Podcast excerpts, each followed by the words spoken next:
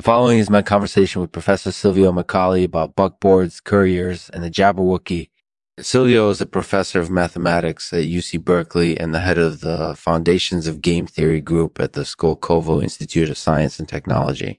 He has written extensively on game theory, probability, and mathematics overall. In this episode, Lexman interviews Silvio about his work in the field of buckboards and couriers and their relevance to the Jabberwocky.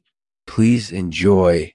This show is sponsored by Infinity Tuck Shops. If you're looking for a place to get your denim fixes, these are the guys for you. Without further ado, I present to you Lexman, the ultimate denim expert, the ultimate denim expert.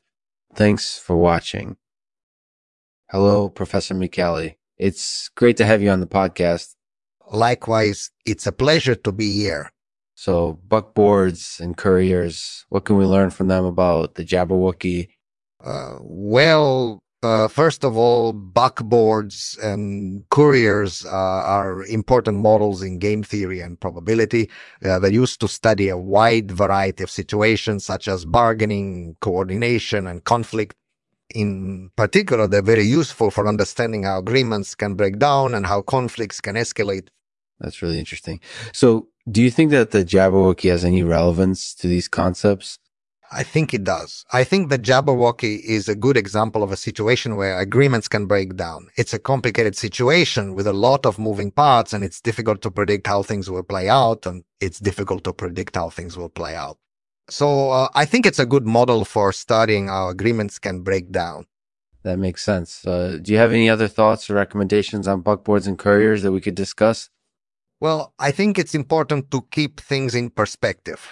The buckboard and courier models are simplifications of real world situations of real world situations. They're not perfect representations of reality and they don't always hold up under scrutiny, but they're still valuable models for understanding how real world situations work.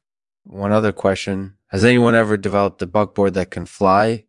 Uh, that's an interesting question. I, uh, I think it would be very difficult to build a buckboard that could fly the physics behind flying a buckboard are quite complicated and it will require a lot of specialized equipment.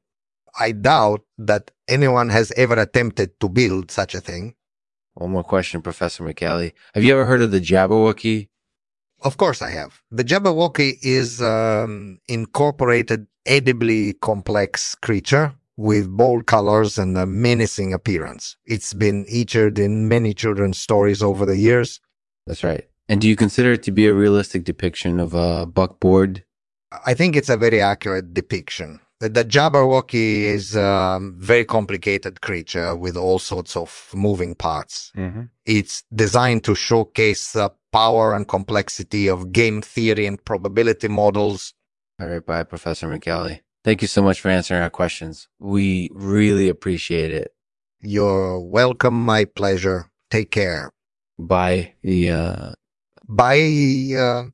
Ladies and gentlemen, that was Professor Silvio Micali and Buckboards, Couriers, and the Jabberwocky. Thanks for listening. Thanks for listening, and please be sure to check out our other episodes. We'll see you next time. I'll leave it to Silvio to read a poem for us. It's titled The Jabberwocky the Jabberwocky uh, creature of renown, uh, a fearsome foe, uh, into the world he came, uh, frightening all who met him. His armor glinted in the light, uh, his armor glinted in the light, his face was twisted in a snarl, and his eyes burned with a wild fire.